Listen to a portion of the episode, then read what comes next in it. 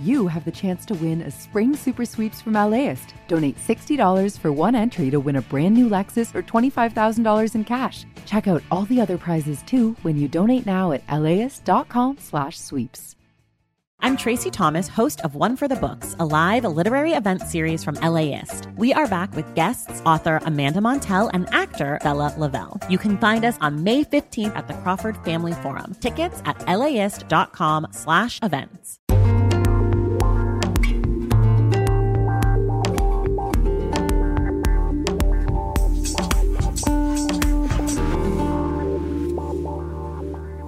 L.A.S. Studios. Thank you all for coming. Just a quick show of hands. Whose first time is this speed dating? That was a lot of hands, so that should make you feel pretty good that we all feel slightly awkward. The good thing about your all being here is you all have the same intention, which is meeting somebody. By simply showing up, it's way better and a lot harder than just swiping right or swiping left, whatever. From LAist Studios, this is How to LA, the podcast that helps you connect with the city and its people. I'm Brian De Los Santos. Today, we're picking up with our series exploring loneliness and really how not to be lonely in LA. Brought to us by producer Megan Botel. If you missed last week's episode, we heard from Angelinos about how they navigate feelings of loneliness here. But we also spent time reframing how we should all be thinking about this very human condition. Go check that out in our podcast feed. In this episode, we're talking about making connections. You have 10 rounds. Each round is 7 minutes long. And profiling groups out there that are helping people meet. 7 minutes, because that is the average attention span of a human being. So that 7 minutes can seem really long or really short, depending on how your date's going, but that's just the luck of the die. Here to join me to tell the story is producer Megan Botel. So, Meg, what are you bringing us today? Well, actually, Brian, I'm dragging you along today. Okay. Since I'm diving deeply in this series into all things loneliness and connections, that includes romantic connection. Ooh, I'm sensing a little bit of a Valentine's Day special. What are you most excited about tonight? To find love. True. I mean, we all know the stats. Having a good partner or being in a healthy relationship, keyword, is not just important for our mental health and sense of well-being or security in life. It's also deeply beneficial for our physical health. Studies show that a healthy relationship actually increases one's lifespan and has a bunch of other benefits. Okay, so we all need to find Mr. or Mrs. Right or whoever it is. Yes, and like you said, it's Valentine's Day. So, Brian, we're going speed dating. I think it's fun. Like, I've only seen these types of things in movies or shows. I did this on a whim. Speed dating? Okay. Yes, it's gaining a ton of popularity in LA for a bunch of reasons, and I want to bring you along so we can see what this is all about. You'll have a chat, and then I'm going to ring this cowbell, high tech, to signify the end of the round. Hey, let's do it. I'm taking you to an event put on by this group called Love in LA. They're seemingly the largest speed dating business in the city. They've got multiple events every week in different neighborhoods, from the Arts District to WeHo to Santa Monica. Right now, we have an average of an 82.3% match rate, which means you have a good chance of matching with somebody. And each one caters to a different demographic. So there's 22 to 31, there's 25 to 35, there's 30 to 45, and 45 plus. You'll see a little green heart or a red X. You have to mark your match at the end of each round to move to the next round. And there are events for both straight people and LGBTQ plus folks. Hey. All right, so the way this works is you sign up for the event, you buy a ticket, you make a profile on their site, and from that profile with a bunch of questions they ask you, they make your matches. The founder of Love in LA actually created an app that does this automatically.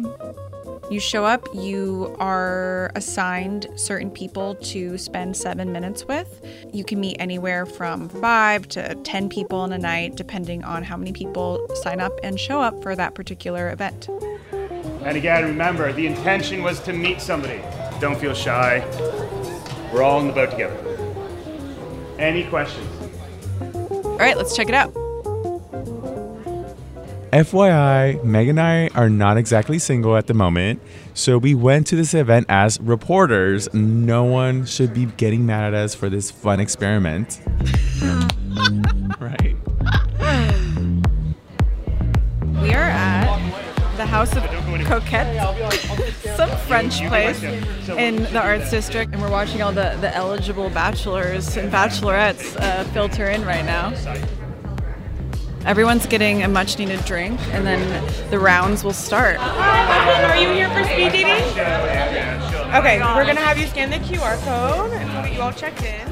The age range is 25 through 35. Seems like most people are on the younger side of that, but, you know, maybe they just look young.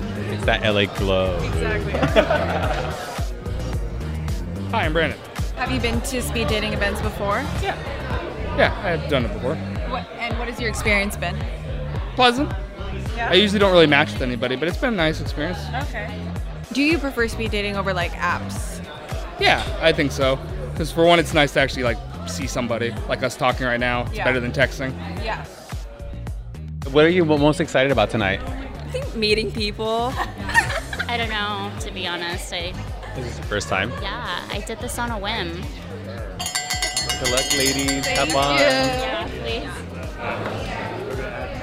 I'm David Greenberg. I'm the Chief Operating Officer for Love in LA. It actually all started before pandemic. And we started it and immediately got traction. And it started with doing everything on paper. Then I said, this is not a good use of our time, filling out sheets, sending emails. So I built an app last year.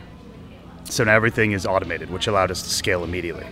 And so we went from doing maybe one event or two events a month very rapidly to doing now, we're doing 4 to 5 events a week. I think what's really driving it, the feedback that we constantly get is that people are tired of the apps, people are tired of all the creeps and weirdos, and it's so easy and it's free to swipe. Whereas you come to these events, you're paying pretty good money for a ticket, and it's really all about intention. So the fact that you're willing to pay the money, you've already done an automatic filter out of all of those weird people that are just, you know, happily swiping or trolls to someone who really has the intent on meeting someone in real life. At the end of all these rounds, I'll complete the event and I'll hit a button and then everybody's connected over email. Oh. Like immediately. Now we want to dive a little deeper into relationship dynamics and how to best find love in this city. I was once a struggling dater, and I was working as a casting director in television and trying to meet people the old-fashioned way. This is Damona Hoffman. And my boss actually had recently gotten divorced, and she was like, there's this new thing called online dating. You should try it. I literally LOL'd in her face. I said, that's not for successful women in their 20s. That's for weirdos in their mom's basement. She's an expert on finding love through technology. But when I went online, I discovered that there were so many more options that I was not aware of before. And because I had spent so much time as a casting director and helped actors to choose headshots that would really stand out and tell their story and ace auditions, I was able to apply those skills I learned as a casting director to online dating. So a profile photo is basically a headshot, a first date's basically an audition. And I ended up meeting my husband online. And soon after, people came to me for my secret. And now the secret's out. Talk about dating in LA, because the trope is dating in LA is horrific. And that's all you hear about. Obviously, people have positive experiences as well. People find love in this city. But can you talk about that as an expert on dating and finding connections? Like, why do people think it's so horrible here? Well, first of all, I see that LA is a place where a lot of people come with a dream. The dream is not, I'm going to settle down and get married and make babies and build a, you know, a traditional life. A lot of times there is something else that brings so many transplants here with a dream. And that dream is always going to come ahead of your dating and relationship experience, or at least to a point it will. So I just want to validate that if if people feel that dating is harder in LA, that may be one reason why. But that said, I have clients in LA that have found love on and off the apps. I have found love myself. I have obviously seen so many relationships start on dating apps and start in Los Angeles. And what I aim to do is to let people know that these stories that we tell ourselves, they really get in our head and they really get in our way. So whether that phrase that you're repeating is there are no single men my age who are available in Los Angeles, or I'm only meeting married people, or there's no one that I want to date on this app, that will become your reality. That will become what you start to see because you are training your brain to look for it. We'll get more into that after the break.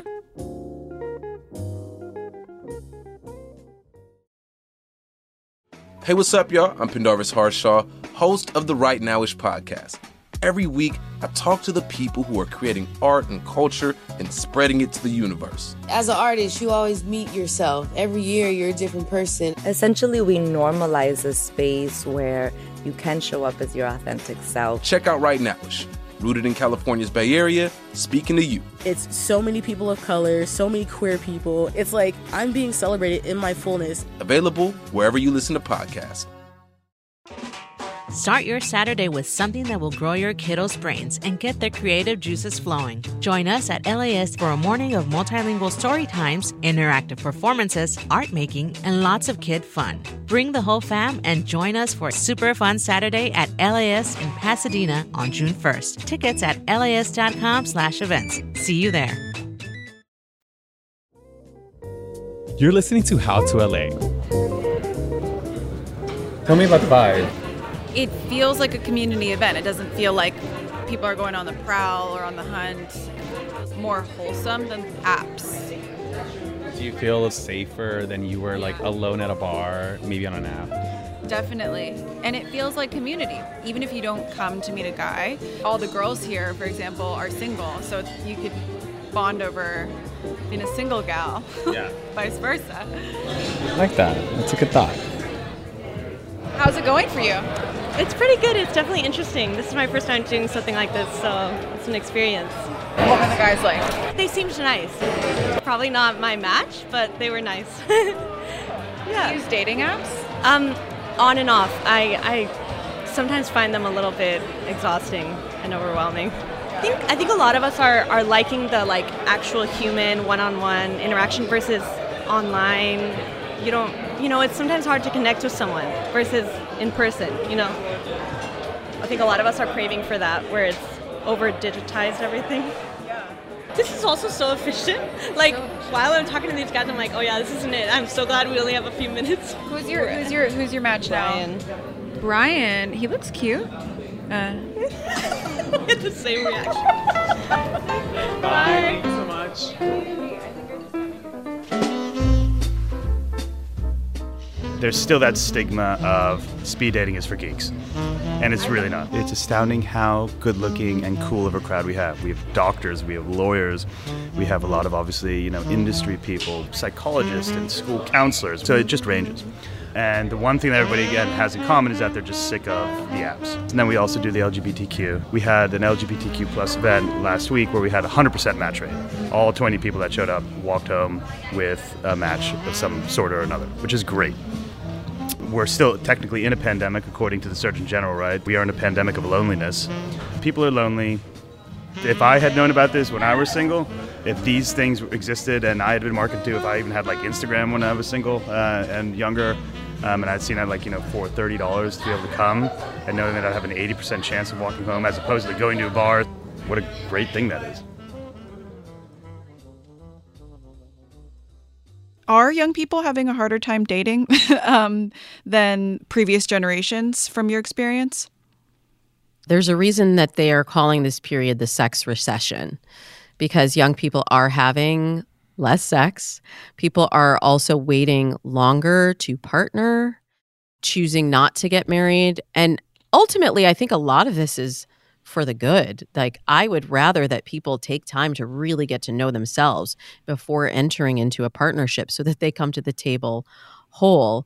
But the part that's sort of tricky, I look at dating as a set of learned skills. And so if you are not working a muscle, you're not practicing a skill, it starts to atrophy. Or if it's a skill you never actually learned, then you can't expect yourself to naturally know how to do it. So when we're talking about the youngest generation of daters, many of them actually have never really dated offline and in the real world. And that transition point is very challenging, whether it's meeting people face to face, and there's this stigma, there's this feeling that if I approach someone in the real world, it's weird. And if I ask someone for their number, or, you know, I need to ask them for their Instagram and send them a DM just to make a plan to talk the next time, it can really complicate what ultimately should be something that is accessible to everyone, that human connection, because it's a drive that we all have and we all need. It's such a helpful perspective to look at dating as an exercise in self-discovery, because otherwise it can become very overwhelming, very cumbersome, very discouraging, very disappointing. And we have to be willing to look at dating as a process to make sense of some of those experiences, because you're going to have dating disappointments. Not everyone is going to live up to your expectations. Not every conversation or date that you have is going to end up being your person. So rather than looking at those missed connections as a waste of time, I like to look at them as data points and moments of discovery for singles. Okay, now, of course, we got to check out the gays, too. That's me. So we're going to this Men Seeking Men speed dating event in WeHo for those 21 to 45. So that's you, Brian. Hey. So we are at the Belmont, and I got here on time at 7 p.m. when the event started. And I came to the bar and I met Alan. This is my first time attending one of these events. I just thought it'd be fun just to get out and meet people and see where it goes. We haven't gotten to meet anyone else really. We're just mingling. What are your expectations for the night? You know, I don't really have any expectations. I think it's just a fun evening out. If I meet some interesting people, great. If I meet a love connection, even better. But realistically, just out to meet people. My name's Andrea Ramirez, and I'm the founder of The Next Fun Thing, which hosts the speed dating events through Love in LA. It's a little bit different when we create the matches for any type of LGBTQIA+ event, because it's not as binary. Like with hetero events, we want to pair a man with a woman.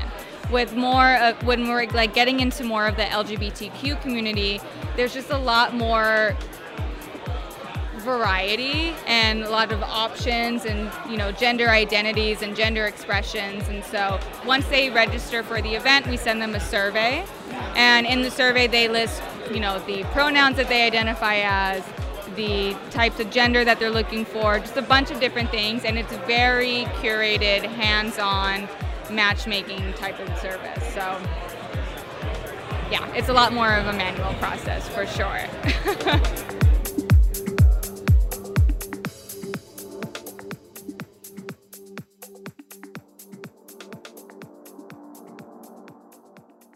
What would you say to someone that's like, okay, I think I'm ready. I want to get out there. What's the pep talk you give them? You got to start before you're ready, right? Yeah. And we can make up a lot of excuses in our head. We can always find reasons to say no. We can always look for red flags and pink flags and beige flags and whatever color flags we want to see. But the reality is that this is one of our core human needs: connection and community, and, you know, even sexual desire. These are part of our core needs, and we have to be open to this exploration at some point in our lives. So why not jump in and just experience it? If you're coming from a perspective of this is all in pursuit of self-discovery and I'm just going to have fun and be present in the experience, then you can't go wrong. You can't do it wrong if there's always learning and discovery that you can take from it. Can I ask you really fast, like, how's it going? Oh. You're about halfway through? Yeah, halfway through. It's going pretty well. It's pretty fun. It's not that different from like a professional networking event. So it's actually easy to converse with people. Okay, cool. Have you made any connections? I think so. Oh, okay. Have fun. It's honestly, it's a really good opportunity to practice your elevator pitch. What are the things that you want somebody to know about you? What are the things that you feel represent you the most that will leave somebody thinking, yeah, I want to talk to that guy again? I think it's worth preparing for speed dating. Just like you would prepare for a job interview, you want to know, like, you don't want to go in there just bumble and not have anything to say. You should know what questions you want to ask, and you should know what you want to tell about somebody. And it's that simple. But again, it needs to be real. Don't have it be fake. Because the whole idea is, again, it's about intention. You're going to buy a ticket, right? It's like a little microcosm of life here. You have, like, you know, basically 9 months of dating or 10 months of dating in an hour and a half. How would you want your 10 months of life to be? You'd want it to be real and genuine and, you know, ideally meaningful. So.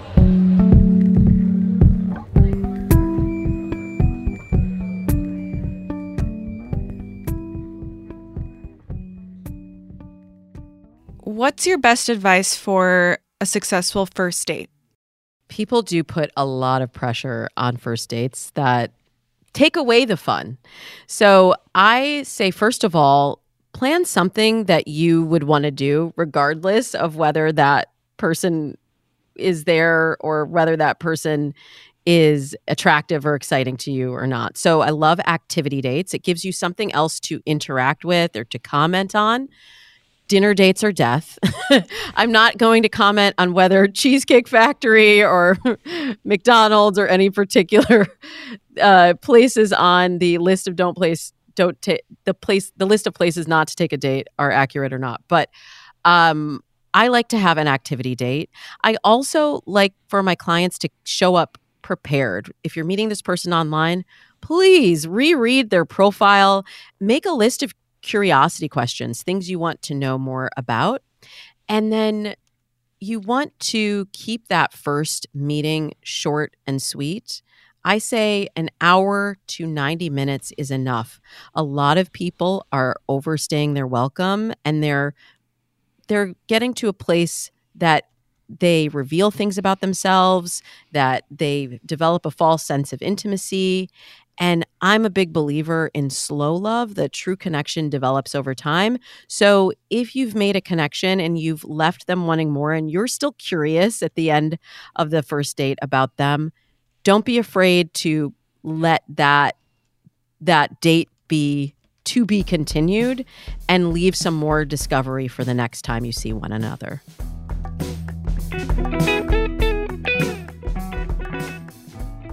It's very easy to fall into the status quo of a relationship very quickly, and it just becomes effortless. But when you get to a place of effortlessness, sometimes that means that the relationship loses its momentum. So I remind people who have been dating for a while or who are coupled or partnered or married to continue to maintain that momentum and that enthusiasm. And it may come through communication. It might come through the element of surprise, which I talk about in my book. It might come through putting things on the calendar in the future that you can look forward to doing together. But know that you have to continue to create those moments of anticipation, because especially if you're cohabitating and you're mired in the challenges of daily life, we sometimes take for granted something that we worked so hard to find and to pursue and to court. we take that for granted, and we need to take responsibility in our relationships for bringing that magic, that fun, that enthusiasm into the relationship, if not every day, at least on a regular basis.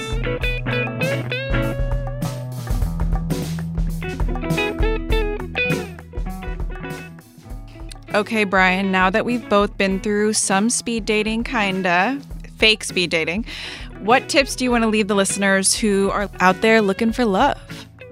I felt like the people we spoke to and the environment we were in, a lot of people just brought themselves. And it might have been corny, it might have been funny, but I think that's what the experience is all about. And a lot of people we talked to, they're like, yeah, I didn't find the match today, but they were so happy to be there because it seemed fun. And I think the best advice I want to give someone that is looking to speed date or just go on a date, like, and throw themselves out there is have fun. Like, that was the moment of me that I realized it may not be that you're finding Mr. or Miss or whoever, you know, the person may be, but like the fun is what matters here. And just honestly learning about yourself, because as people talk to you, you're learning about yourself and what you like bring to the table. Meg, what were you so excited to like learn about this experiment? I agree. Well, just about speed dating in general, I found at least these events we went to be very natural. You'd kind of expect it to seem forced, but it's just like people hanging at a bar do this anyway, but it was just a more organized way to do it. And as far as tips, go out and use it as an opportunity to figure out like what you like and what you don't like. You have 7 minutes with each person, so you can be like, oh, I didn't even think about that as a red flag, but now I realize it is. Or this person has qualities that I didn't have on my list of things I was looking for, but I realize that's actually really important to me. So I think if you look at it as like an exploration and not like, you know, getting your hopes up about meeting the right person, it'll be a beneficial experience. Alrighty, y'all. Happy Valentine's Day for those who celebrate, and thanks for being with us today. Thanks to relationship expert Damona Hoffman. You can check out her show called The Dates and Mates Podcast anywhere you get your podcasts. Thanks to Love in LA for letting us crash in some of their speed dating events. And thank you to producer Megan Botel for taking me on that interesting journey. This episode is a part of a series on the loneliness epidemic produced and reported by Megan Botel. Next week, we hear about the bonding power of music and how some independent artists are finding community here in our city. The How to LA team includes Erica Washington, Victoria Alejandro, Evan Jacoby, and Monica Bushman. This episode was engineered by Donald Paz. Alrighty, folks, catch y'all tomorrow, and hopefully you find some love this week. Support for this podcast is made possible by Gordon and Donna Crawford, who believe that quality journalism makes Los Angeles a better place to live.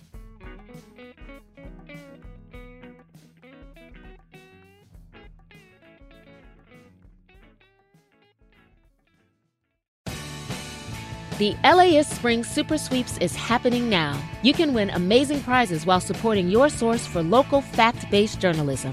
One lucky grand prize winner will get to choose a brand new Lexus or $25,000 in cash. Other prizes include an electric bike from Juice Bikes and $1,000 gas gift cards. Your donation of $60 gets you one entry to win, and the more you give, the more entries you get. Donate now at LAist.com/sweeps.